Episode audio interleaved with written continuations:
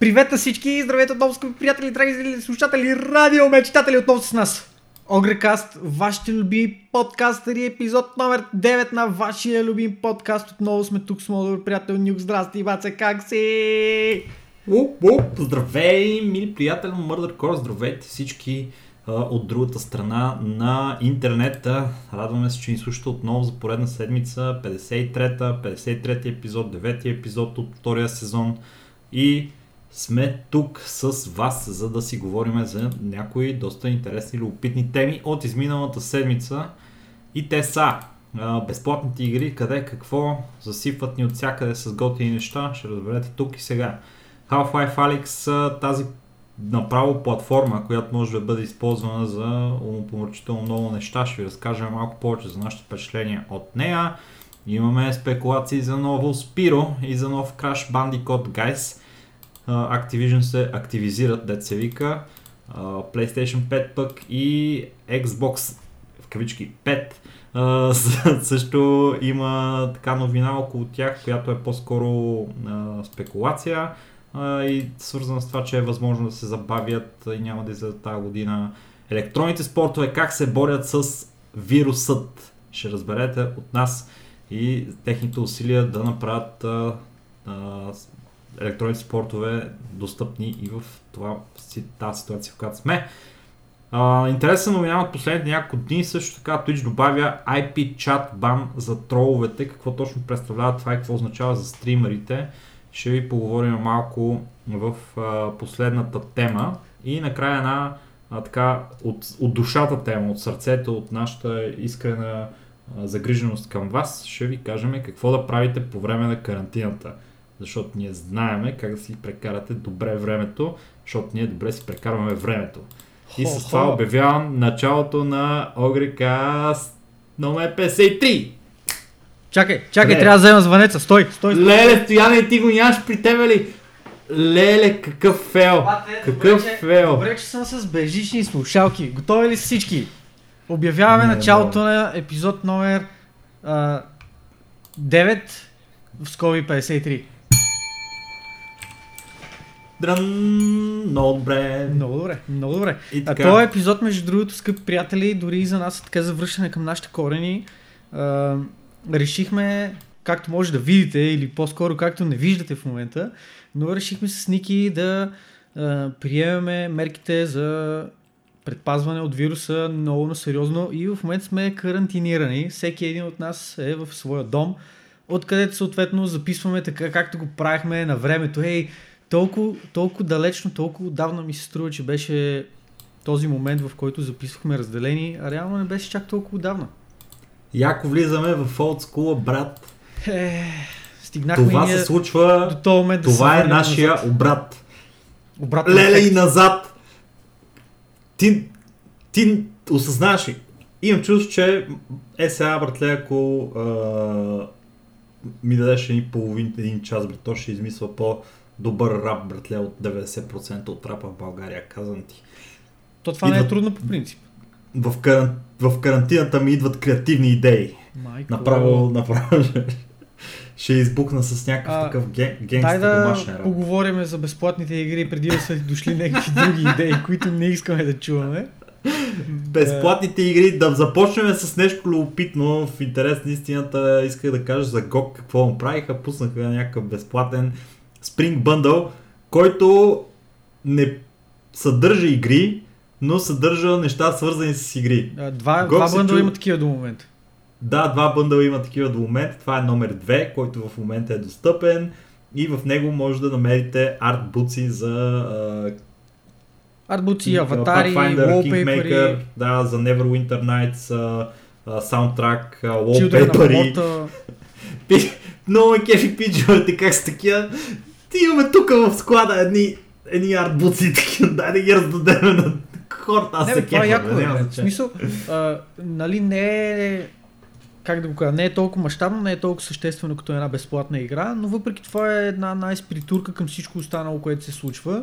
И би могло да даде малко по-различен поглед над игрите, над нещата, които обикновено получаваме безплатни и с които ни се ангажира вниманието. Така че евола на GOG, че правят нещо по-различно, дори те самите не го промотират това нещо като някаква мащабна кампания, като нещо кой знае какво, просто е някакво допълнение към всичко останало, което се случва и разнообразие малко в толкова някакси вече заучената тактика и заученото поведение да се раздават безплатни игри. Било то по-хубави, било то по-лоши, без значение. А безплатният бъндъл, те, който имат с 27 безплатни игри, все още е наличен, така че ако някой не го е взел, все още може да се възползва от това нещо. И междувременно, говоряки си за безплатни игри, трябва да се насочим, разбира се, към нашата толкова любима платформа за безплатни заглавия, именно Epic Store. Отрочето на Epic Games тази седмица ни зарадва с 3 игри, които така бяха обявени малко по-рано, които ни бяха известни, и една четвърта бонус игра, която дори беше добавена след останалите 3. Малко по-късно, доста интересно от тях решение да добавят безплатна игра. След останалите, нека започнем по ред на излизане. Figment, първата игра, която ще се спрем на нея в това своеобразно, леко, бързо мини ревю, което ще направим на тия игри. Един платформер представлява сам по себе си тази игра. Рекламира се като ръчно рисуван с много интересен арт. Историята на играта е около 3 часа и половина, плюс-минус, разбира се, толкова отнема да се изиграе, така че това не е някаква дълга игра. Идеята е, че вие влизате в ролята на един позабравен малко супергерой, който започва да преследва един кошмар, опитвайки се да си върне една книга, която той открадва от него. Играта изглежда забавна, имах възможността така да се докосна набързо до нея, на който по принцип са му интересни платформерите и такъв тип заглавия. Малко от една гледна точка малко прилича на игрите на Supergiant Games, между другото, въпреки че арта, нали, е по-различен, чисто като геймплей малко прилича на било то на Hades, било то на Bastion. Чакай, че ми излезе от главата за момент. Интересна е, има някакви пъзъл елементи, въпреки че не са кой знае колко силно застъпени в нея, но за безплатна игра толкова. Втората игра, на която ще обърнем внимание в този сегмент, е Tormentor X Punisher. Игра, която аз даже не знам как да изкоментирам. Да речеме, че прилича на... Това се чува супер много, между другото. Да речеме, че прилича малко на Binding of Isaac, на / Enter the Gungeon. Не мога даже да... Не знам смисъл от тази игра. Първо, че изглежда супер грозно. Второ, има супер много псуване в тази игра. И трето, нейната идея е влизате в една арена, където нон-стоп се спамват демони и вие трябва да ги убивате, като убивайки ги, печелите точки, апгрейдвате си оръжията и така нататък. Игра, която първо лично на мен ми се струва доста грозна, второ ми се струва доста безмислена от гледна точка на самия и... Даже не искам да кажам история, то не е къде има някаква история, но геймплей е малко зациклещ, но от друга гледна точка хора, които харесват подобен тип игри, може пък и да и се изкефят, въпреки че лично на мен ми идва малко повече, малко прекалено ми идва това заглавие, но безплатно е, всеки може да го пробва и да види за него си. Това е олдскул аркадна игра в общи ли, нищо особено не, но можете да попукате малко говеда в една затворена система, нищо особено не, но все пак вземете си я. Хубаво е за убиване на времето, между когато играете истински игри, така да го нарича. Даже... Докато чакате в кюто за следващата Dota. Примерно, да. Примерно. Така че може да цъкате нещо, някаква като тая игра. Третата игра, за която ще си поговорим, а именно World War Z, искам да ви кажа, че поиграх вчера доста сериозно на нея и съм доволен от тая игра. Тая игра изглежда много добре. На външния вид графиките са чудесни, много красиви. Геймплей е много добър, според мен. Има какво се желае от гледна точка на съдържание, обаче то е скрито за DLC-та, така че можете, нали, да си получите допълнително съдържание към играта, но това, което идва като напълно безплатно за вас, а именно базовата World War Z игра, е напълно достатъчно за доста така приятно загубено време в игра на този кооперативен зомби шутер. Много е забавно, човек. Влизате с авери, проправят си път измежду хиляди зомбита, намирате нали, някакви оръжия по време на ръновете ви, намирате някакви помощни средства, използвате си уменията, развивате си персонажите, има много сериозна така RPG система в това нещо. Има 16 персонажа, с които може да играете, и най-важното, има един тип, брато, де прилича до сушна байганил братлет съсей калпака, разбираш, и сега Сергей.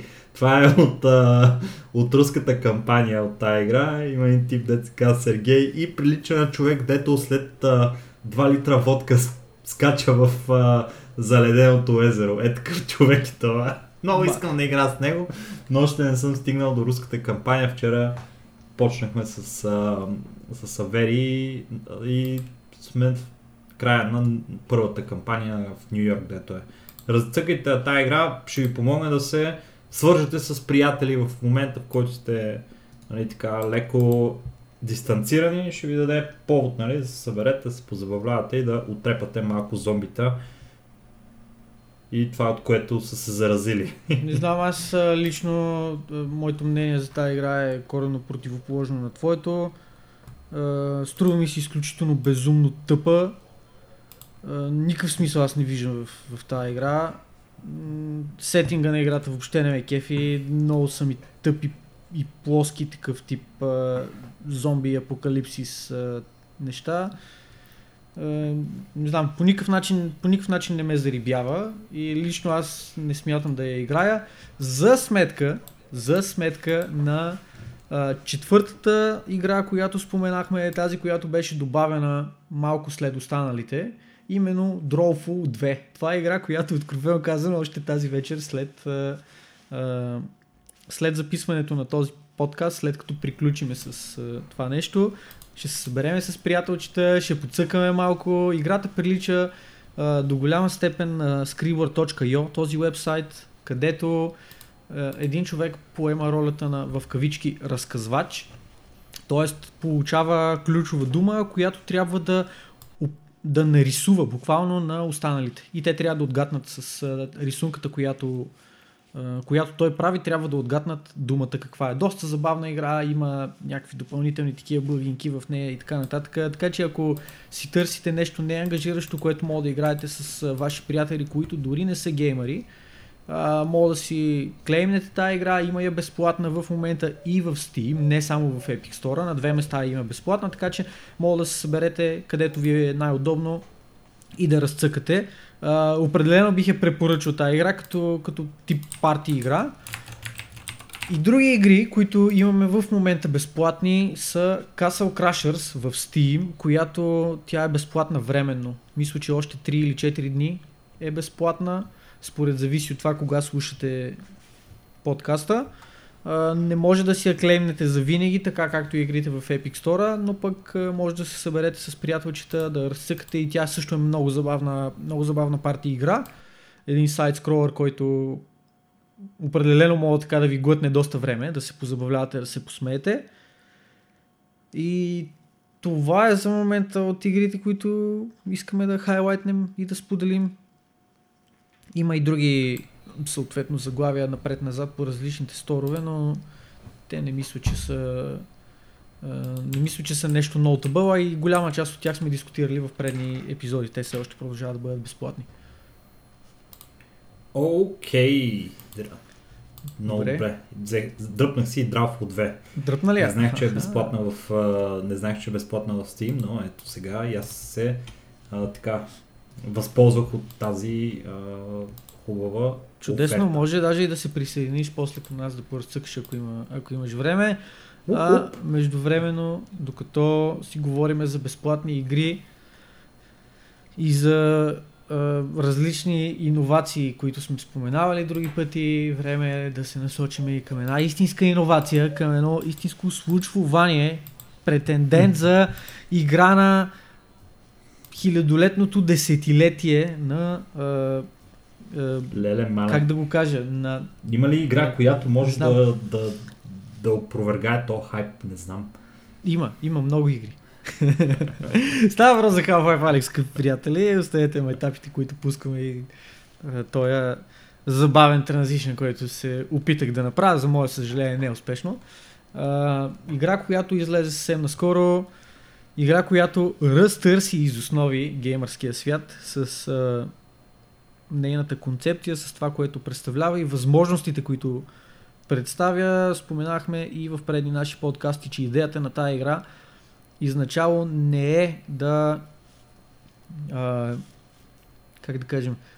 не е да бъде следващата игра на годината, не е да има най-добрата графика, не е да има най-уникалния геймплей на света. Това е игра, която цели да хайлайтне възможностите на VR-а, да помогне на Valve да продават повече своя индекс, като съответно обогати историята на Half-Life вселената и предостави неща, които други игри в момента не предлагат.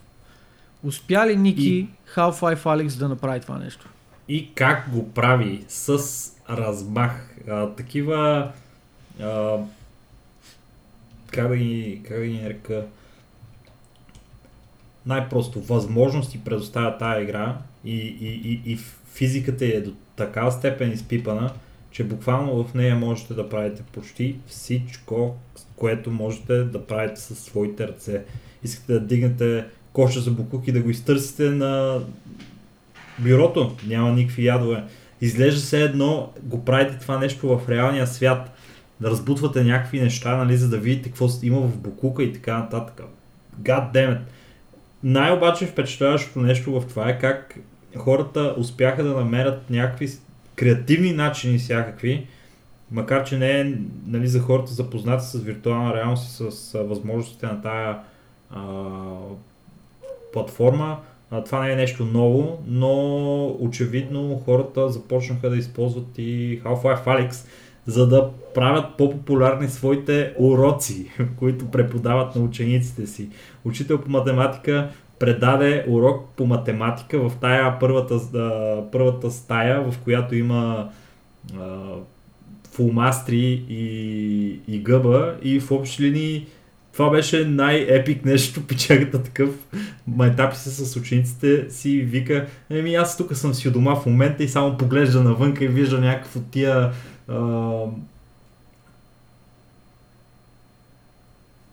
шит, как сках тя на протостия с дългите крака, братле.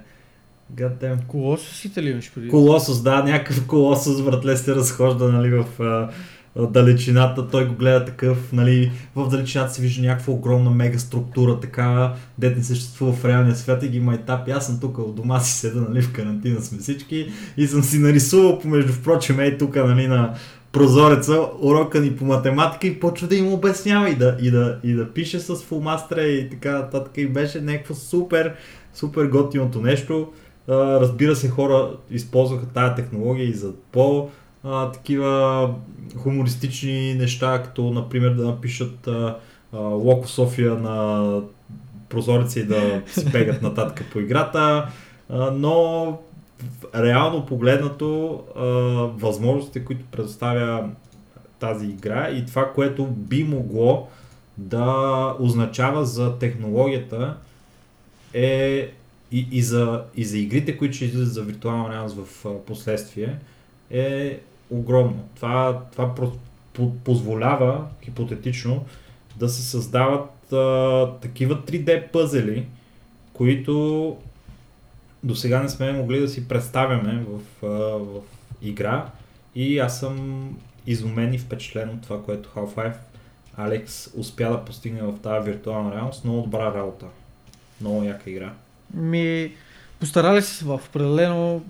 Тъжното е, че не всички могат, за съжаление, да се докоснат до това, което представлява играта, но за сметка на това пък мога само да се радваме, че има все още девелопери като като Valve, които не са подтиквани от това да направят игра, която ще продаде максимално много бройки. Нещо, което при всяко едно положение ще е най-печелившото възможно, което могат да направят, а се опитва да направят нещо ново, нещо значимо и нещо, което да промени по един или друг начин индустрията. Дано виждаме все повече и повече подобни заглавия в бъдеще и така да се радваме на подхода на девелоперите. Следващото нещо, което по един или друг начин би могло да ни зарадва, може да се окаже точно такъв продукт, голям хит, но и потенциално голямо разочарование, са хинтовете, които бяха пуснати наскоро в мрежата за евентуални нови игри от Spyro поредицата и от Crash Bandicoot, които определено са едни от по-квалитетните такъв тип платформари. Едни от игрите, които определено имат, имат супер голяма фен база и има защо. Те са доста забавни, такива динамични, интерактивни и ангажиращи. Определено думата, която мога да използваме, ангажиращи, защото наистина ти се хвърляш с два крака напред в това, което е самата игра. Тичаш, скачаш, събираш неща и е много динамично, да. Използвах я тази дума вече, но просто не мога да не се повторя, за съжаление. Има спекулации от страна на Activision, има някаква информация, която е изнесена от компанията, която загатва за потенциалното случване, потенциалните продължения на тези две игри, която така в последно време кръжи доста сериозно в интернет пространството. В по-голямата порция от подобен тип лийкове се оказват във времето релевантни, оказват се истински.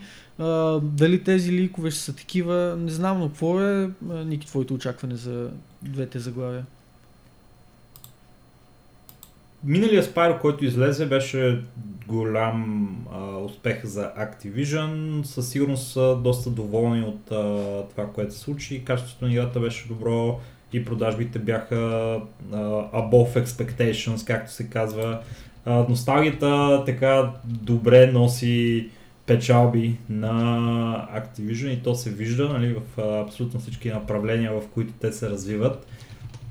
И на този етап Spyro ми се струва като логично следващо нещо, което да излезе от тяхната компания. Crash Bandicoot също... Добре, не представи, че Bandicoot, брато. Абе, ще увикам как си искам, бе. Ужасно е това. Спри, моля те, ще си прережа кабела на бежичните слушалки. Еми, добре. Стояне, прережи го, но това няма да ме спре. Аз съм революционер и ще наричам Crash Bandicoot. Революционер бил! Майко, мила! В крайна сметка и тази игра наскоро имаше релиз, който беше прият относително добре, така че това са, как иначе, сейф инвестиции от страна на Activision, които биха били добри за тях в следващите няколко години, докато не напускат достатъчно мобилни игри. Дали тия игри ще бъдат достъпни на мобилното ви устройство, не се знае, зависи. Дали ще са игри за мобилно устройство или за клауд, пак не се знаеш. Да, между другото е много вероятно да са мобилни игри. Аз въобще няма да се изненадам предвид факта, че те от Activision си казаха, че фокуса им в... бъдеще ще бъде основно над разработване на мобилни заглавия, което звучи доста притеснително. Но да се надяваме, че дори и да има мобилни игри, те няма да са основното, което ще излезе. Ще видим отново. Те са най-вече конзолни тези заглавия, но ще видим нещо класно или за конзола, или за компютър, или комбинация от двете платформи. Просто тискаме палци, защото фен базата на тия игри е огромна и не мога да си представя просто разочарованието, ако следващите Spyro и Crash Bandicoot игри, които бъдат обявени, са игри за телефон. Ужас. Е голяма лудница, брат. Една друга голяма лудница, която ще се разрази в края на тази година, обаче е под въпрос и с какво ще бъде заместена, тя не се знае. Страхотна драма. PlayStation 5 или Xbox Series X или и двете има голяма вероятност да закъснеят и да не се появят на широкия пазар в края на тази година. Това беше спекулирано от няколко източника, защото имат в момента и двете компании потенциални проблеми с производството на самите конзоли. Както знаете, кризисната ситуация в момента е поставила голям сериозен захват върху развитието на икономиката, върху заводите в Китай и така нататък, където реално се произвеждат частите за тия конзоли и до голяма степен това колко от желанието на потребителите да бъде задоволено могат да покрият PlayStation и Xbox, зависи това колко пари ще направят. Защото те искат да пуснат обявлението и на следващия ден да продадат няколко милиона конзоли веднага. А те ако имат чисто просто само няколко хиляди, това означава, че или те за да си избият, нали, инвестицията върху R&D и така нататък, ще направят много по-скъпи конзолите на първо време, защото са с ограничено количество, това е закон на икономиката, или ще изчакат в последствие, за да пуснат по-голяма бройка конзоли, които да са достъпни още в момента, в който го обявят, така че да направят, нали, най-много от лаунча. Все пак, нали, не че те няма да са релевантни в следващите 4-5 години, обаче фактът е, че лаунча на една конзола и такава като PlayStation 5 или Xbox Series X е най-силният момент, в който се продадат най-много конзоли. Така че трябва да го имат това нещо в предвид и двете компании в момента са в неприятна ситуация и чакаме да разберем малко повече информация от тях, за да разберем дали ще успеят да се справят с предизвикателството да пуснат достатъчно от техните конзоли за сезона, който ще видим как ще се проведе. В този момент тия всичките спекулации са на база външни хора извън компаниите, не са официални данни от самите компании, което съответно ли трябва да се приема с щипка недоверие в крайна сметка, но цялостната ситуация в световен мащаб е такава, че доста голяма част от фабриките не работят, огромна част от магазините не работят, хора се опитват да се предпазят по един или друг начин и ситуацията като цяло в световен мащаб, става въпрос, за съжаление се влошава и всякакъв тип такъв техника, която изисква човешка ръка, за да бъде произведена, е доста вероятно да пострада по един или друг начин. Искрено се надяваме до момента, в който се стигне до излизането на въпросните две конзоли, нещата да са се успокоили, ситуацията да е овладяна и съответно цялата тази паника да е, вече да е преминала и всичко да се е върнало по-старому. За съжаление обаче прогнозата е малко по-лоша от тези надежди, които имаме и е доста вероятно да има забавяне. Евентуално такова забавяне, което ще направи конзолите или както Ники каза, да излезнат около Коледа, но да няма достатъчно бройки за тях, би довело до, в кавички, криза, защото ще има доста хора, които, особено по разни места като Америка, където буквално хората са свикнали да се бият за продукти, може да видим подобен тип ситуации, където разни родители си бият за това да купат от новото поколение конзоли на техните деца, или пък другата ситуация, която мога да се случи, е конзолите да излезат по-късно, до година по някое време, което от своя страна ще удари самите продажби. Защото всички знаем, че около Коледа хората са най- склонни да дават пари, да правят скъпи покупки. Все пак тия конзоли се очаква да са с цена около $500, вероятно и над $500, т.е. не са ефтини джаджи, които човек може да си оправдае като ежедневна покупка. Спри го, моля, с този звук на този телефон. Спирам го, бе, брат. Да не би да нарочно да съм го пуснал според тебе. Абсолютно няма да се чуя. Не съм. Уверявам те. Добре, извинявай, ще прекъсна. Извинявай си. Неволно беше. Да, със сигурност. Та, ситуацията за момента с конзолите е доста неясна, доста въпросителна и ще я следим със сигурност с нетърпение. Момента, в който ще получим каквито и да е допълнителни детайли, ще ги споделим с вас. Но до тогава трябва просто да имаме едно на ум, че излизането на самите конзоли може или да се забави, или съответно изначало да има малко наклонна черта недостатъчно бройки за всички, които искат да си закупят от въпросната конзола, което съответно да доведе до своеобразна мини криза в средите на всички тези фенове на конзолите. Все пак да се надяваме, че нещата ще се развият по най-оптимистичния начин, проблеми няма да има и света ще успее да си стъпи на краката до коледния период. Но какво ще стане, можем само да спекулираме и да следим данните, които излизат в последствие. И като един виден български футболист ще се израза сега, какво ще стане, това ще стане. И добре, Божинка. Каквото става в момента,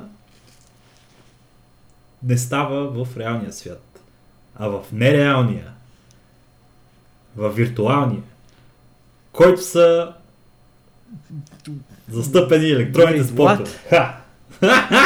Транзишъна на хилядолетието!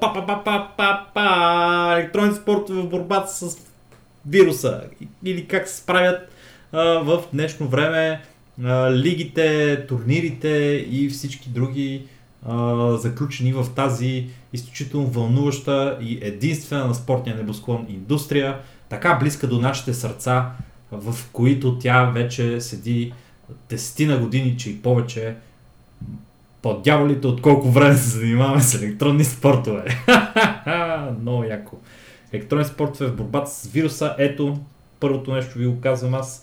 Overwatch лигата имаше сериозни проблеми. Говорихме си за това как пичовете първо трябваше да си унищожат цялата концепция на лигата и да я направят онлайн. След това в следващата събота и неделя, значи първата събота и неделя беше отложена, следващата събота и неделя трябваше да ги продължат, отложиха ги и сега в следващата събота и неделя, понеже са супер назад с всичкото нещо, набиха 16 мача в 2 дена, брато. Играят се мачове от 1 часа през нощта до 12 часа вечерта. Пичовете играят на... нали, съобразяват с ситуацията, като китайските отбори играят в тяхното удобно време. Нали, там 4-6 часа вечерта, което ще се падне в американско време към 1 часа сутринта. И после от сутринта примерно почват всички американски мачове да върват. Нали, знаете, това е проклета американска лига, нещата се смятат в техните времена. Така че започват 11 часа и чак до вечерта продължават и събота и неделя днеска в този уикенд, нали, да играят американците Overwatch лигата. Много мачове са на... Това са изключително много мачове. Те по принцип играят, да кажем, по 2 срещи на ден. Сега те набиват в един ден 8 срещи, 4 пъти повече от това, с надеждата да влязат в сроковете, които са им за тая лига, защото те си имат и времева, нали, граница, в която трябва да го изиграят това. Не могат да го разтягат супер много. И има още супер много мачове за играене и ще видим това как ще се отрази на лигата и в бъдеще. Мисля, ще се, освен 2 дена през седмицата, на 2 дена, нали, в края на седмицата да има и 3 ден, петък, в който да се играят игри и ще успеят, може би, да си влязат в такта Други пък турнири, какво правят, Стояне? Как се справят с тая като цяло криза? Положението не е розово за забавлителната индустрия в световен мащаб. Знаеме доста, т.е. не доста, ами всички концерти в следващите 2 месеца са или напълно отменени, или отложени. Всякакъв тип събития в зали, които с скучване на повече от 3-4 човека са отменени, което разбира се наложи и отменянето на редица електронни спортови евенти и събития по света. Такава е ситуацията и в Дотата, нещо, нали, което мога да говоря така от първо лице, като човек, който е доста силно ангажиран с случващото се там.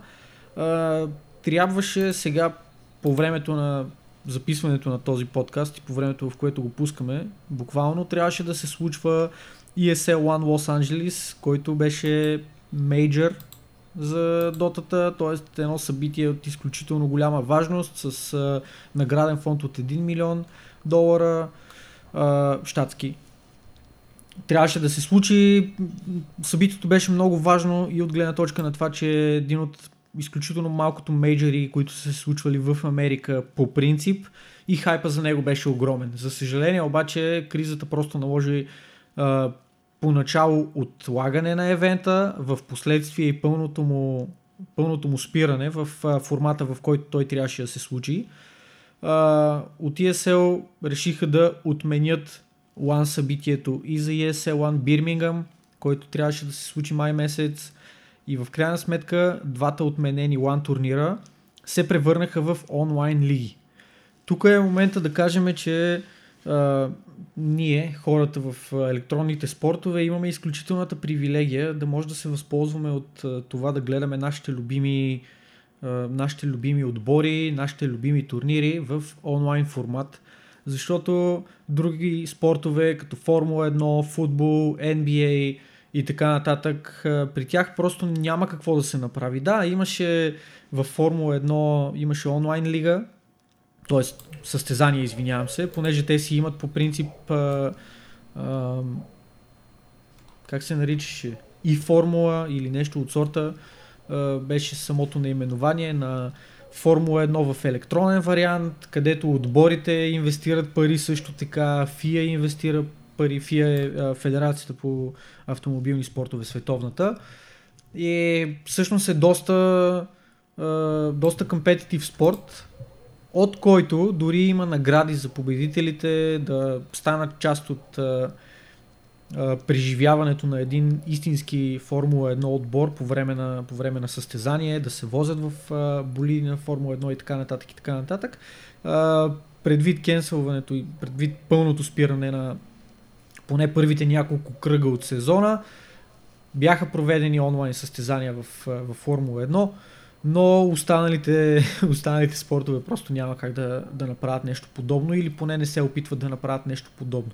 Докато от ESL това, което направиха с отменянето на LAN събитията, директно се адаптираха към ситуацията и преминаха в онлайн вариант, тотално сменяйки формата и на двете събития. И двете събития трябваше да бъдат LAN събития с лимитиран брой отбори, 16 отбора за мейджора, който трябваше да се случи в Лос Анджелис. В Бирмингъм турнира вероятно щеше да бъде от 12 отбора, нямаше за момента пълна информация за него, но при всяко едно положение той така и така е отменен. Това, което обаче ще се случва, е, че за ESL One Los Angeles, онлайн версията на турнира, имаме 5 отделни региона, които играят автономно сами за себе си. Защото първо имат различно дневно време, така да го кажем, различно време, в което хората са активни в дадените региони, което би направило изключително неудобно за отбори от, да речем, от Малайзия да играят с американски отбори, съответно пинга ще бъде доста голям и няма да е готино за никой. Затова те приемат подхода на Valve за идния сезон и разделят турнира си на различни лиги. Това, което са избрали от ESL да направят, 5 лиги една за Северна Америка, една за Южна Америка, една за Китай, една за Югоизточна Азия и една комбинирана лига за Европа и източния блок, към които съответно се включват Украйна, Русия, Казахстан, Киргизстан и така нататък. Турнира, който те са избрали да направят, общият награден фонд за петте лиги ще бъде $375,000, което е под половината на това, което трябваше да представлява мейджора, но за сметка на това от 16 отбора, които по принцип трябваше да участват в мейджора, в новата лига ще имаме 34 отбора, това е повече от двойно. Отделно на това нещо, явно DPC точките са премахнати и този турнир няма да има никаква тежест за International, който евентуално ще се случи тази година. За съжаление, нещата изглеждат по начин, по който дори International е под въпрос за момента, което лично мен много ме натъжава, защото аз вече имам букнати хотели, имам купени самолетни билети за турнира. Все неща, които за съжаление не могат да бъдат върнати, за да си взема парите обратно, но важното е да сме живи и здрави. Моля? Има шанс все още да го подкараме, но има шанс, но шанса за съжаление става все по-малък всеки изминал ден с обявяване на задълбочаване на кризата, новите случаи и така нататък, но стискаме палци. Помежду впрочем, в изминалия петък, пък всъщност в събота даже от сутринта, се провежда и GSL Super Търнамента, така че и корейците вече са на вълна електронни спортове. Знаете, при тях беше доста сериозно положението в първите няколко дни на кризата, но явно са така започнали вече да възобновяват, макар и без публика, електронните спортове при тях, така че много добра работа от тях страна. А исках нещо да споделя, свързано с това, с което започна ти твоята част от темата, което е, че в изминалата седмица Music and Performing Arts е една от най-трендинг категориите в Twitch. Така че намират някакъв начин дори и музикалните перформери да намерят. Като го споменаваш, не ти ли напомня на Facebook концерта на Дубиоза колектив, които просто се събраха, всеки в собственото си жилище, свираха си на инструментите, пееха си, направиха едно страхотно шоу за техните фенове. Просто всеки намира по един или друг начин някакъв резервен вариант да прави това, което обича да прави, да радва хората, които са фенове на съответно случващото се, и по този повод и по този начин дори в България успяхме да направим нещо онлайн. Даже ние с тебе се върнахме за един турнир като кастъри под шапката на Огрекаст, съответно каствахме един онлайн турнир, който имаше изключително голямо желание за отбори, които да се запишат. Между другото, турнира беше за до 16 отбора, напълни се още в първия ден.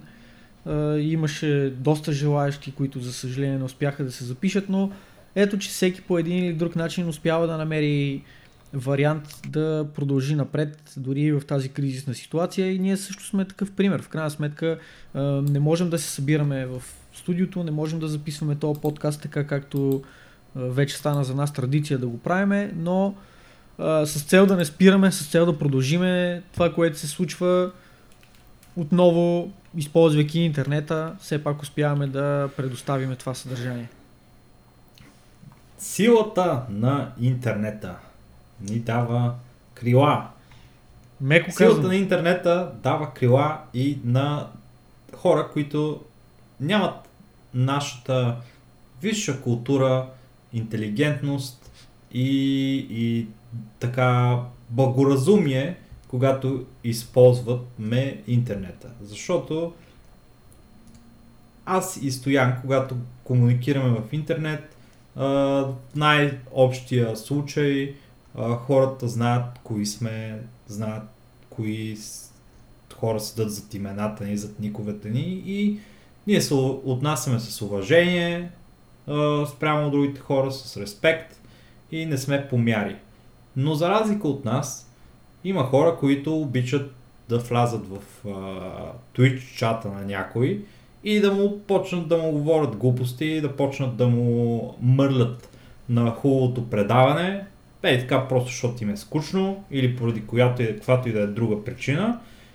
И в предишно време, бамвайки този човек, той си правеше чисто нов акаунт, влизаше отново и продължаваше да сипва и трябваше отново да го баннеш и така нататък. Знаеш ли това на какво ми напомня? Първата ми реакция, като видях за тази инициатива, която се подели Twitch. Първото нещо, което ми е през главата, беше Рип Шерифа.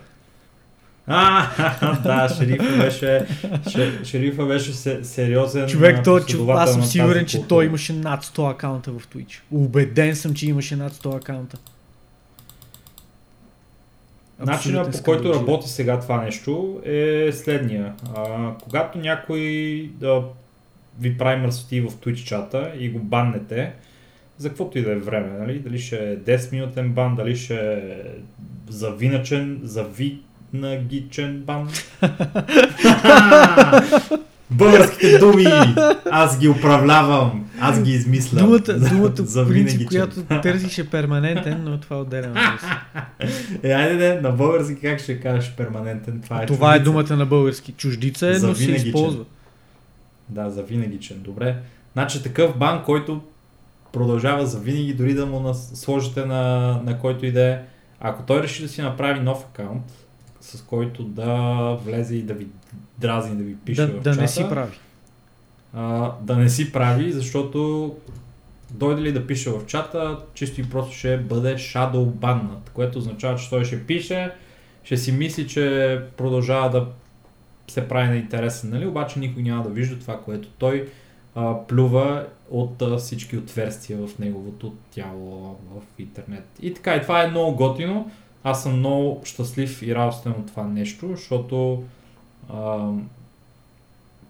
по-голямата част от хората, които ще бъдат засегнати от това нещо, са хора като шерифа. Лоши хора. Са простаци, които не заслужават да ползват Twitch-чата така или иначе. Не мога да видя, нали, точно как това би засегнало на някой нали, невинен човек, обаче покрай сухото гори мокрото, както се казва, и може някой да пропее и изписка, че нещо не е наред, защо не ми виждат хората, аз нищо лошо не съм направил, брат ви от татъка седи и прави само нови акаунти и се опитва да троли хората. Нали, ще има 100% и такива работи, защото като сте в една къща, в крайна сметка, сте на един и същи IP адрес, но в голяма част от случаите това ще е нещо ползотворно според мен. Ти какво мислиш за тая добавка на Twitch, новия фичър? От една гледна точка е нещо готино, малко е нос две острията, както ти спомена, има начин, по който, нали, мога да се стигне до момент, в който покрай сухото гори и мокрото, но като цяло това е нещо, което трябваше да има от доста време според мене, защото аз лично съм бил потърпевш от хора като шерифа и знам колко е досадно да се опитваш да банваш постоянно човек, който има хиляди акаунти и нон-стоп си намира някакъв начин, по който да влезе и да продължи да прави това, което е правил допреди малко. Така че, стъпка в правилната посока е. По никакъв начин не смятам, че това нещо ще ограничи троленето в Twitch, ни най-малко, но просто ще е още един инструмент за справяне с различен тип спам и различен тип тролене, което сме свикнали да виждаме в Twitch. Very nice. И това ни довежда до последната тема на нашия подкаст, която е отправена с любов към вас, драги зрители, слушатели, радиомечтатели. А именно, Какво според мен и Стоян е готино да правите сега по време на карантината? Всички осъзнаваме, че това не е особено приятно нещо, което се случва в момента. Да сте затворени вкъщи. Най-опасният враг, освен това къде върлува навънка, е скуката. Скуката убива, а ние имаме лек за нея и ще ви го кажем сега. Всъщност, Стоян, можеш ли малко повече да разясниш на хората концепцията за това нещо, в кои насоки ще се насочиме, за да така убиеме скуката в домовете на нашите зрители и слушатели? Че защо аз бе? Не бе, защото ти... Ще разясна, разбира се. Идеята на този сегмент е да предоставиме на вашето внимание различни варианти, различни неща, които вие може да правите. В случая това, което решихме да предложим е някой друг сериал, някой друг филм, някоя друга книга и някоя друга игра. Все неща, които по един или друг начин бихте могли да си ги правите от вкъщи, без да ви се налага да излизате, без да ви се налага да правите каквото и да е по-специално, а и съм сигурен, че доста от вас така и така се занимават с подобен тип дейности сега, докато си почиват от вашите домове.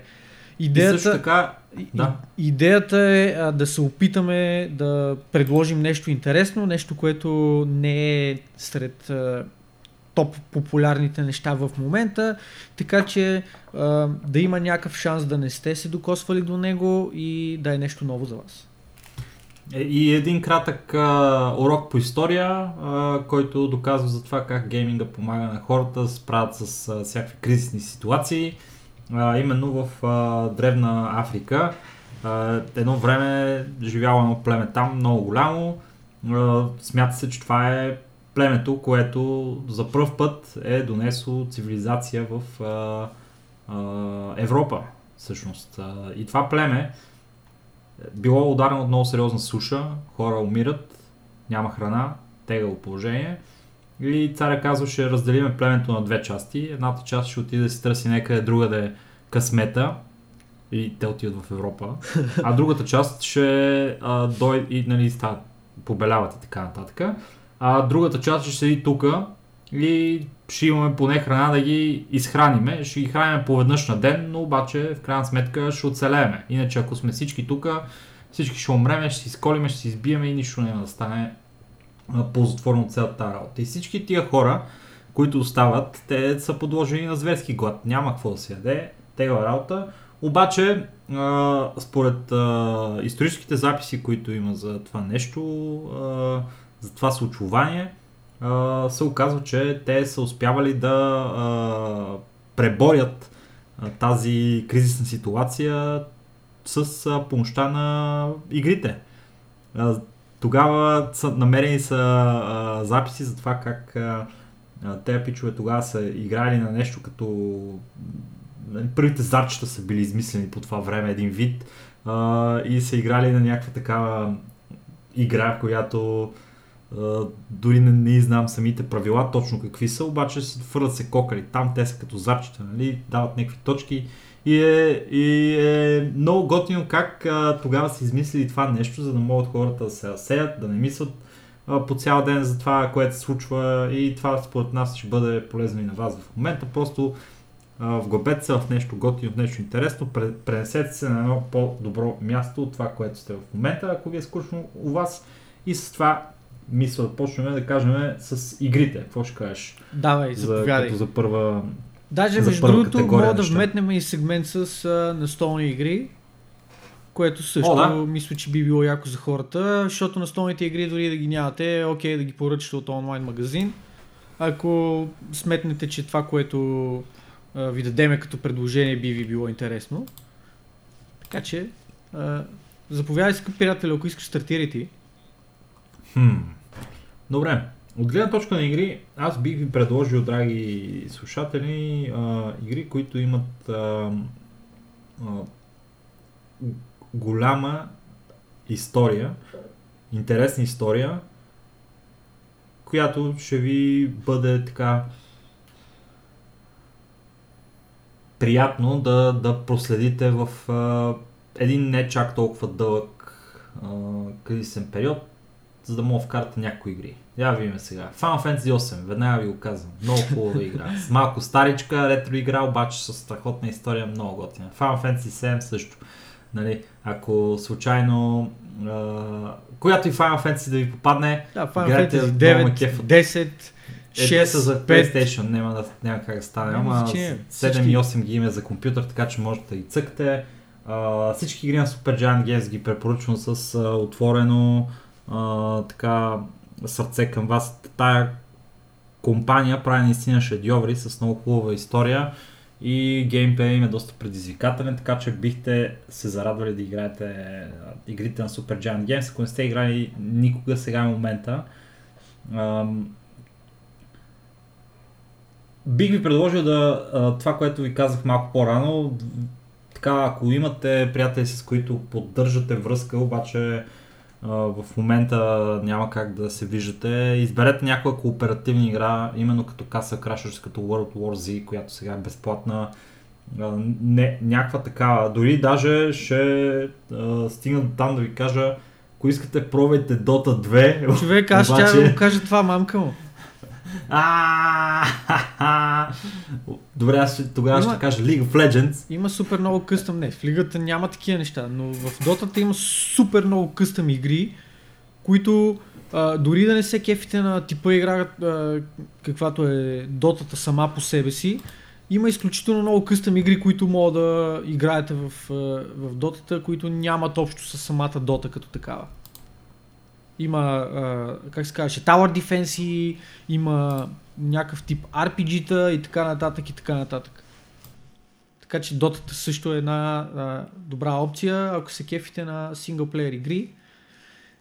Това, което мога да предложа, ако не сте играли Witcher поредицата, това е супер безизвестно заглавие. Моя много любима... е много добра идея, да. Моя много любима игра, която...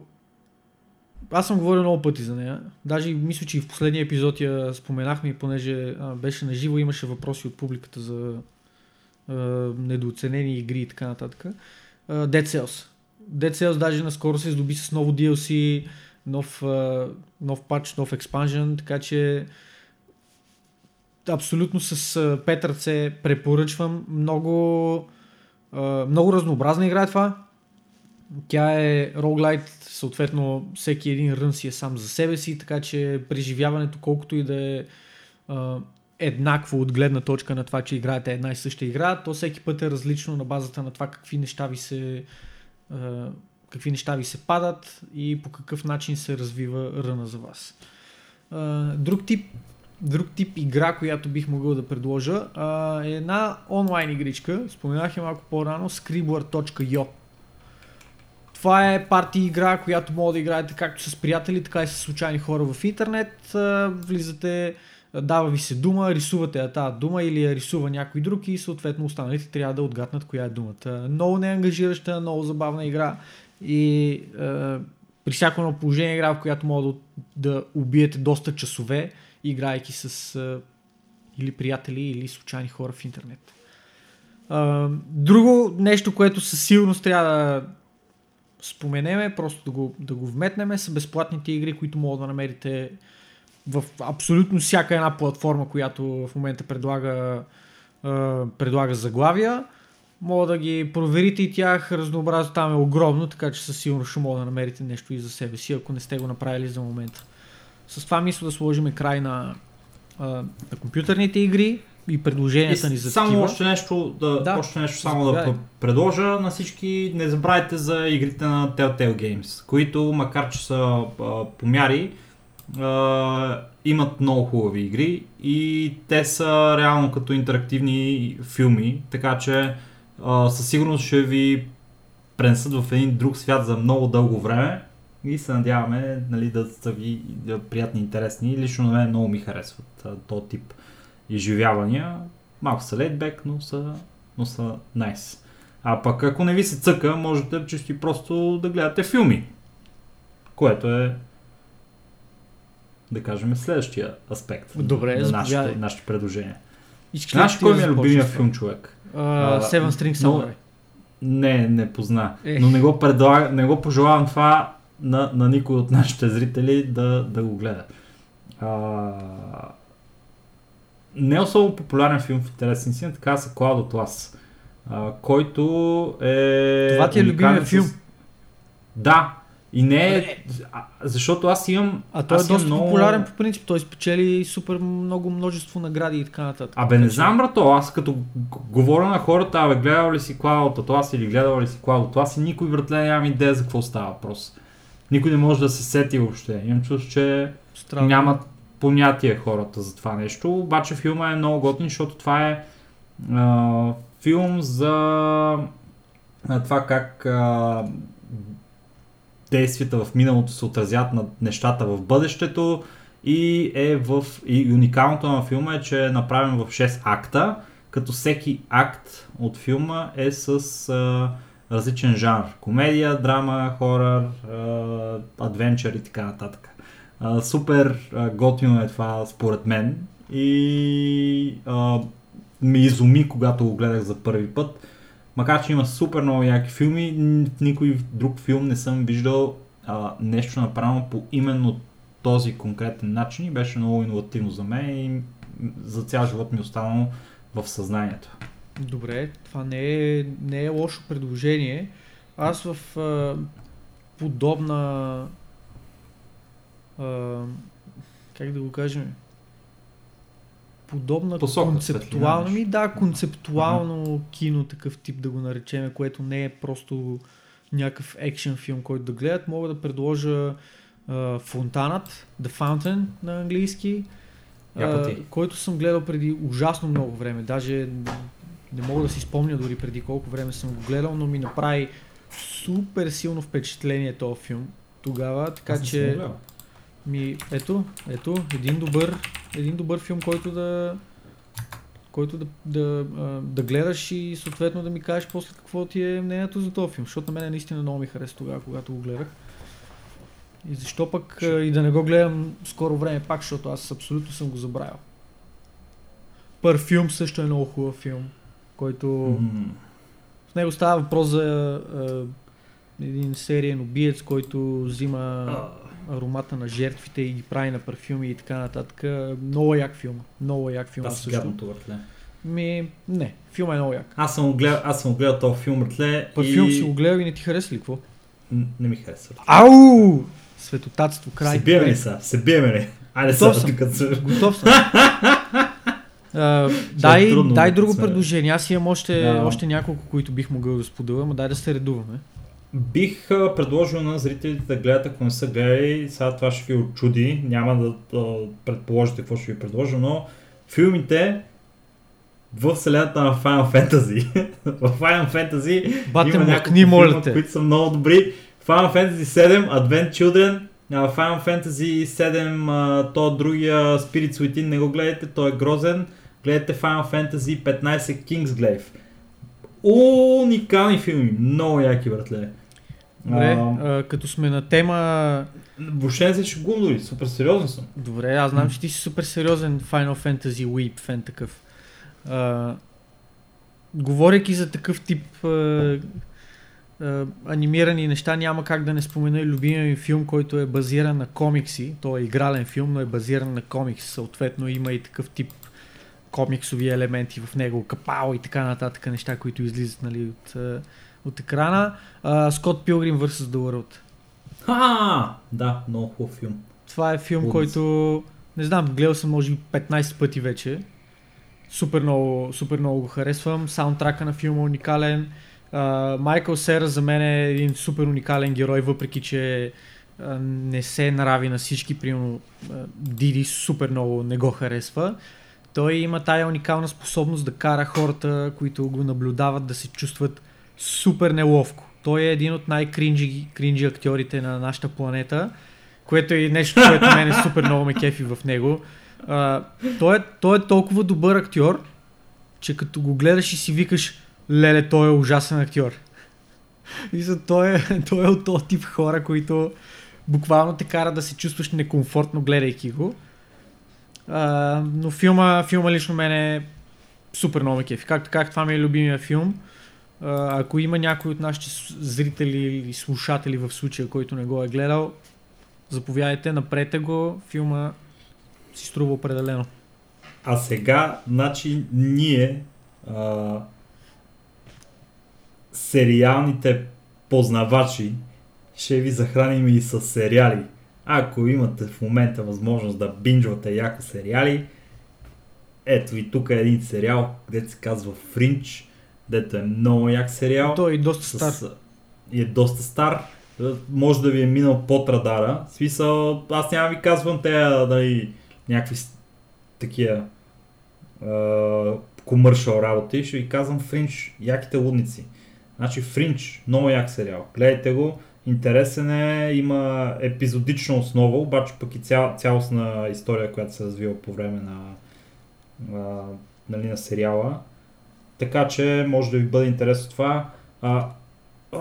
Как се казваш този сериал? Я кажи ти един да се сета аз.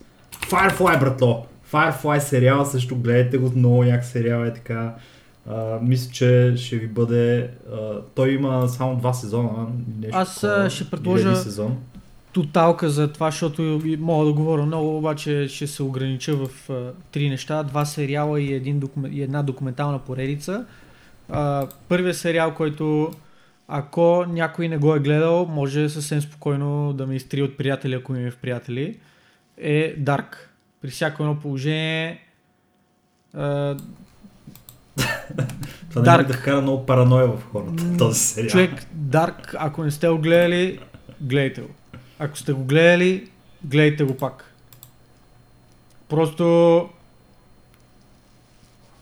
Дарки сериала на сериалите, това е точка. Ако някой мисли различно от мене, няма проблеми. Всеки тук е свободен да прави каквото си иска, но в моите очи Дарки е сериала, точка. Абсолютният майндфък е този сериал. Да. Чакаме 3-ти сезон, който се очаква да излезе средата на годината. Да видим какво ще стане. Да, кажи ти някой друг сериал или аз да си кажа моите предложения. Как ще кажеш? Кажи пак ти, че аз опитвам да се сета нещо, кажа, което да е така. Втори сериал, който ми е втория любим сериал на мене. Даже може би в общи линии са на едно ниво с Dark, но е коренно различно Dark. Просто нямат нищо общо един с друг. Тези 2 сериала е Peaky Blinders. Сериал, който става въпрос за след военна Англия, проследяващ историята на семейство, което има букмейкърски бизнес и това как разраства бизнеса си и така нататък. Сериал е феноменален, много добре направен, много изпипан, изключително така пренасящ в атмосферата на Бирмингъм от началото на миналото столетие. Препоръчвам с 2 ръце определено. Гледайте Покемон. Покемон е як сериал, ортле. Покемон, не дейте да го гледате, преди половин година може би реших да гледам 1-2 епизода на Покемон и страях епизод до средата. Просто... най-доброто. Аз гледах Оранжевата лига. Много яко. Не, аз от тия първите, от най-първия сезон, който в смисъл, не най-първия сезон, но просто най-първия Покемон, който беше, някакъв рандом епизод гледах. Тотален кринч. Аз не мога да повярвам, че едно време това огледах и го боготворях и Покемон ми беше и в ежедневието, и в сънищата, и ми беше живота Покемон. Затвори си устата и потресаващо. Спри да говориш. Излагаш се само. Не се излагам.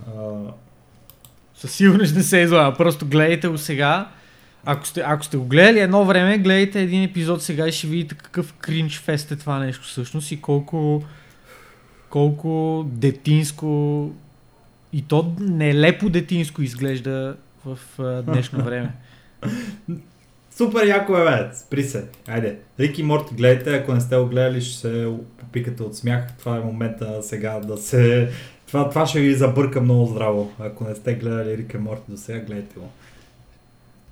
Рик и Морти обаче имайте предвид, че той е доста трудно за разбиране и при всяко едно положение трябва да, да гледате после някакви обяснителни неща за епизодите, за да мога да разберете всичко, защото има някакви референси, които са от друга планета, просто тия създателите са някакви на много тежки наркотици, не знам. Rick and Morty е един от тия сериали, в които първите 3-4 епизода не знаете какво се случва и не знаете къде се намирате. Тук цяло не знаете какво се случва въобще в него. Ама ако му влезеш в сериала... Не, то е яко, аз супер много го харесвам, но е много концептуално нещо с много референси към неща и трудно за разбиране като цяло.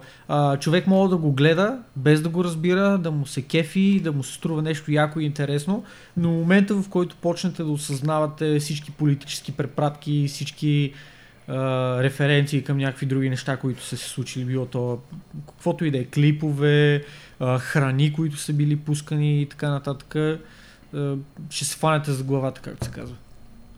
И само едно нещо да ви кажа, ако искате да загърбите живота, ако искате да се подготвите за криза, която е възможно да продължи не месеци, а години, ви предлагам да започнете да гледате сега Дързост и красотата на модерния свят. One Piece. Най-популярният фентази сериал с двете лоши момчета на магическите, демонични и ангелски фантастики, а именно Supernatural. Значи този сериал върви от 2005 година до днешен ден. Има 15, 16 или 20 сезона, всеки с по 20 епизода. Бате, не мога просто. Аз мисля, че трябваше да препоръчваме някакви готини работи на хората, които да ги обогатят и като цяло да са готини. Не знам защо би препоръчал Supernatural.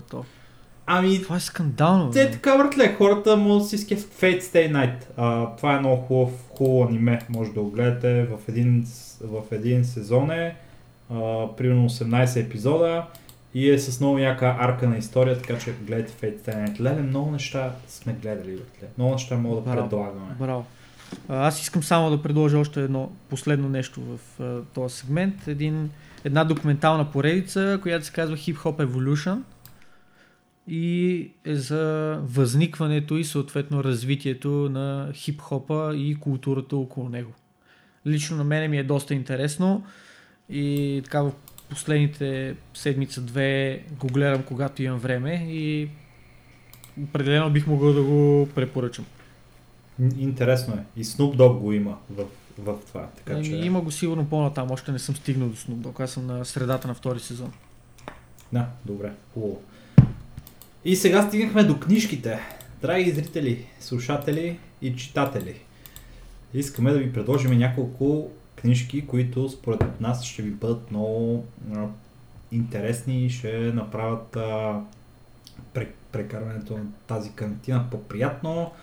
Ето, разбира се, ето сега Стоян ще чуе това, което му разправях преди да започнем да записваме епизод, че... О, не. Знаеш. Веднага го казвам. Така, добре. Драги зрители, читатели. Dresden Files. Значи това е много хубава книга, поредица от 16 книги, има супер много история, супер яко развита, супер интересна. Ти е чел само първата и това е единствената книга, дето е чел живота си, капа. Много е хубава. Препоръчваме горещо на всеки човек, който не е чел Dresden Files, да прочете Dresden Files, ще стане една идея по-добър човек. Съществуването му ще придобие смисъл. Хора, които се самоубиват, имат такива помисли, четете Dresden Files, веднага въртле ще придобиете любов към живота, обещавам ви. Друга много хубава поредица, пак на същия автор, Джим Бъчър, много хубава поредица, повтарям, която е завършена арка, цялата история вече можете да я проследите от начало до край. Сега Кодекс Алера, пак го казвам, аз много обичам на Джим Бъчър, тези две поредици много са хубави. Други книги, които съм чел, са Harry Potter книгите, обаче не бих ги препоръчал, защото главният герой умира накрая. Първо не и второ, как не би препоръчал Хари Потър, what the fuck? Главният герой умира накрая. Значи четете Хари Потър, въобще не го слушайте. Тъпа книга е това. Въобще не го слушайте. Е, как? Значи той, братле, беше любимец на цялото училище, всички го харесваха и отрезаха му носа, братле, и накрая го убиха. Да, не дейте да го слушате Ники, той не разбира от книги, спокойно. Изключая Witcher, който за мен е една задължителна поредица, която всеки според мен би трябва да... Всеки фен на фентазито трябва да е чел. Нещо, което бих препоръчал с 15 ръце. Трудно ми е даже да кажа дали харесвам Witcher повече или... Или Traxas. Или Traxas, но... Не знам, може... Много са различни, просто са много различни. Докато Witcher има една меланхолия, такава едно... постапокалиптично чувство в Гералт, което аз съм последния, ние ще умрем, бла-бла, не знам си какво си. То по същия начин Traxas е абсолютна фентази комедия за един частен детектив, полумагьосник, пияница, който има приятелка, в скоби помощница в неговите приключения, една особа, която е 1/4 орк, 1/4 елф и наполовина човек. Невероятна поредица. Нещо страшно е. Просто аз не мога да го пиша дори. Да. 10/10 книга. 10/10 поредица. Нямам как да изкажа всичките суперлативи, които ми се въртят в главата за Traxas. Така че има ги, част от книгите ги има на български. Последните книги, вече те, понеже малко така имаше една пауза от около 7 години, в която нямаше нови книги. След паузата вече няма преведени книги, защото те загубиха правата и там се разпърдя студиото, т.е. не студиото, а издателската къща, която ги издаваше на времето, заедно с Warcraft, Diablo и Starcraft книгите. Невероятна поредица. За мен е лично едно задължително четиво за всеки фентези фен. Забавна е Traxas. И аз не мога да разбера как ти сигурно не харесваш такова Dresden Files, само защото аз го повтарям нон-стоп. Не харесвам Dresden Files, само защото не съм чел Dresden Files. Добре. Защото много ми напомня на Traxas. Като кажеш детектив, братле, магьосник. Ама Traxas сега за Хари Дрезден. Traxas е... Аз съм напълно убеден, че двете книги нямат абсолютно нищо общо. Първо, писателя на Traxas е англичанин, съответно си има такъв един стил, един вайб на книгата. И второ, както казах, книгата има много комедиен характер, въпреки че става въпрос за разследване на престъпления в нея, което нали си е детективската част. Все пак трябва да наблегнем на факта, че главният герой е един... около там 150-60 килограмов оплешивяващ чичка пияница, който има навика да се забърква в някакви ситуации, които нормален човек не би се забъркал. Така че... Ще те изума сега. Кажи, изуми ме. Сега на хората, които ни слушат, че предложат две не фентази книги, които... или по-скоро поредици от книги, които може би ще са ви интересни, защото на мен ми бяха много интересни, когато ги четох. И това са на Агата Кристи, всичките книги, свързани с Филип Марлоу. Това са много яки детективски книги. И също така преводите на български на всички книги, отнасящи се за Съдия Ди. Съдия Ди, Д.И., нали, така го напишете, е китайски съдия от там 500 години след Христа, за който се носи някакви митови легенди. Е някакъв... Съдия Ди е някакъв като Traxas, брато, само дет не прави магии. Обаче пак разследва, базика ги много е баба и е някакъв мадрец, нали? И е такъв, той е пътуващ съдия. Ходи, братле, по селата и ги съди, разбираш, и е много голям тип. Така че тия две също поредици от книги можете да ги потърсите онлайн или си ги поръчате от някоя книжарница и съм сигурен, че също ще ви бъдат много интересни. Добре, чудесно. Да се насочим към следващото предложение, което мога да отправим на хората, предлагам аз. Я чак само, исках да включа нещо, което забравих, обаче е много яко човек и не знам ти до къде си стигнал с него и дали въобще си го гледал, обаче това е сериала The Man in the High Castle. Не съм го започнал още. Да, говорим, но не съм... Просто не е стигнал до... Не съм стигнал до момента да го гледам. Ми той по всичко личи, че е приключил, така че той е с затворена арка, 4 сезона. В за здравите зрители малко контекст. Това е сериал, в който се проследява историята на света, след като във Втората световна война всъщност са победили нацистите и са завладяли Америка. И Америка е разделена на две части, нацистка и японска, и е някаква лудница. Фантастичен стил, който не очаквате, нали, да видите от една фантастична такава книга или сериал. Така че нещо интересно е, лично на мен много ми хареса, обаче тогава спряха сезон, нали, смисъл нямаше там след първи, втори сезон какво да се гледа и го бях позабравил, обаче сега му обърнах внимание преди известно време и мисля да го изконсумирам този сериал. Чудесно. Следващата категория, последната категория, за която може да предложим неща, са настолни игри, като съответно тук избора е според това колко човека сте във вашето изолирано домакинство в конкретната ситуация. Тоест, в най-общия случай предполагам, че ще сте по двама човека, като там опциите са малко по-лимитирани, но въпреки това има такива и една от по-добрите игри, които ми минават първосигнално през главата за двама човека е 7 Wonders Duel, което е разновидност на 7 Wonders съответно, но направена за двама човека и е изключително харесвана игра, изключително добре приета игра от цялото board game community, така че при всяко едно положение бих могъл да препоръчам.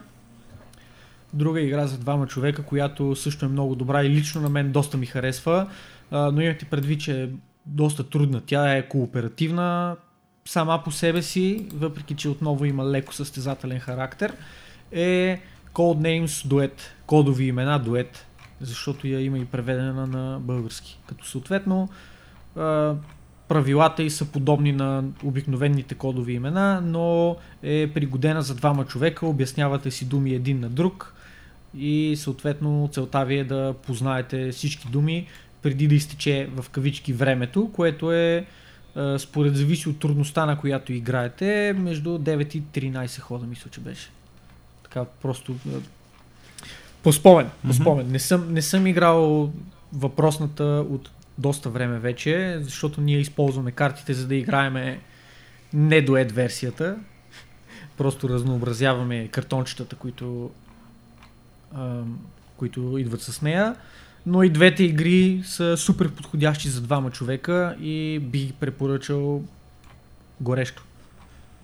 Ти някакви препоръки би ли могъл да направиш за двама човека игри?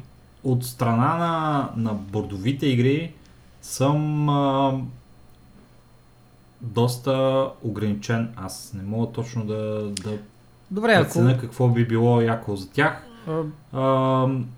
Готини игри, които съм играл за малко повече хора, може би, биха били World of Warcraft Adventure Game, който е... Той не се намира, така че него по-скоро да го скипнем, защото просто хората не могат да си го купат на някаква адекватна цена от някой магазин в момента. Но за сметка на това игра, която мога да намеря в магазина... Всякакви игри като Munchkin на 100%. Не препоръчвам. О, ти луд ли си? Това според мен е най-доброто за кризата. Защото... Някой ще бъде заразен с коронавирус до края на играта. Скарвате се, изтрепвате се и решавате проблема. Това е майтап, скъпи приятели, не дайте го приемате сериозно. Мъчкина е, лично на мен ми е любимата игра за така повечко хора, за за 3 или повече човека. Кажи, слушам те. Какво стана с Мъчкина, братле? Скоро време се очаква. Края на април месец, може би началото на май. За момента не очаква да има забавяне заради вируса и според последния апдейт всичко върви по план. Да видим дали това ще е така. Но да, Munchkin на определена игра, която бих препоръчал. И отново игра за последни две игри, които споменавах, те са за малко повече хора, според зависи от това, нали, колко човека имате в домакинството си, те са малко по-сериозни игри. Като винаги съответно мога да разцъкате и Codenames за повече хора, една от най-добрите партии игри по-моему, заедно с Dixit, въпреки че мен Dixit просто ми е писнал, прекалено много сме го играли. Но други игри, които са малко по-сериозни, Брас, Бърмингъм, топ игра за мен, е супер яка игра, която така и не сме успявали да изиграем за момента, защото правилата са малко по-тежки, малко по-сложни и съответно взех си я в момент, в който не беше подходящо да отделяме толкова време за игри, но защо пък да не събереме да разцъкаме скоро време именно нея. И една игра, която даже съвсем наскоро играхме, малко преди да се подложиме на карантини, е Lords of Waterdeep. Отново малко по-тежка игра, въпреки че е сравнително и тя от не чак толкова сложните, но все пак не е като Dixit или като кодови имена, но Lords of Waterdeep много добра игра. Много добра игра. Да. Някакви други ти предложения имаш ли, скъпи приятелю, или не, да се ориентираме към приключване? Не, нямам какво да предложа повече. Предлагам на хората да са живи и здрави най-вече и да убият скуката в условията на карантина. Надяваме се да можем да сме ви полезни с тези неща, които ви ги наприказвахме тук за половин час. Това е реално един прозорец в нещата, които се кефиме най-много и сме ги подбрали специално за вас, защото знаем, че ще ви скефат, нали. Ако не имате някакво доверие, бъдете сигурни, че тези работи ще ви скефат. Така че тествайте ги, вижте за какво става въпрос. Най-много ще се радваме да ни кажете в последствие какво мислите за тия игри, филми, сериали, книги, бордови игри, които ви предложихме. Дали някой от тях ви е направил също впечатление, такова каквото и на нас. И ще се радваме да обсъдим, нали, нещата около тези медийни разнообразни такива продукти. Филми, книги, сериали, бордови игри и игри. Точно така. Добре. Благодаря на всички, които останаха с нас за пореден епизод на нашия скромен подкаст. Този път така наложи ни се да се завърнем малко към корените си, към предишния начин, по който записвахме. Надявам се, въпреки това, да сте се забавлявали, да сте научили нещо ново, да сте се почерпили с някакви идеи за това как по-добре да прекарате времето си, седейки вкъщи. Пазете се, скъпи приятели, както се казва на английски, stay safe. Бъдете живи, бъдете здрави и ще се чуем с вас отново следващата седмица за поредния епизод на нашия подкаст. Чао от нас, нови срещи! Peace out.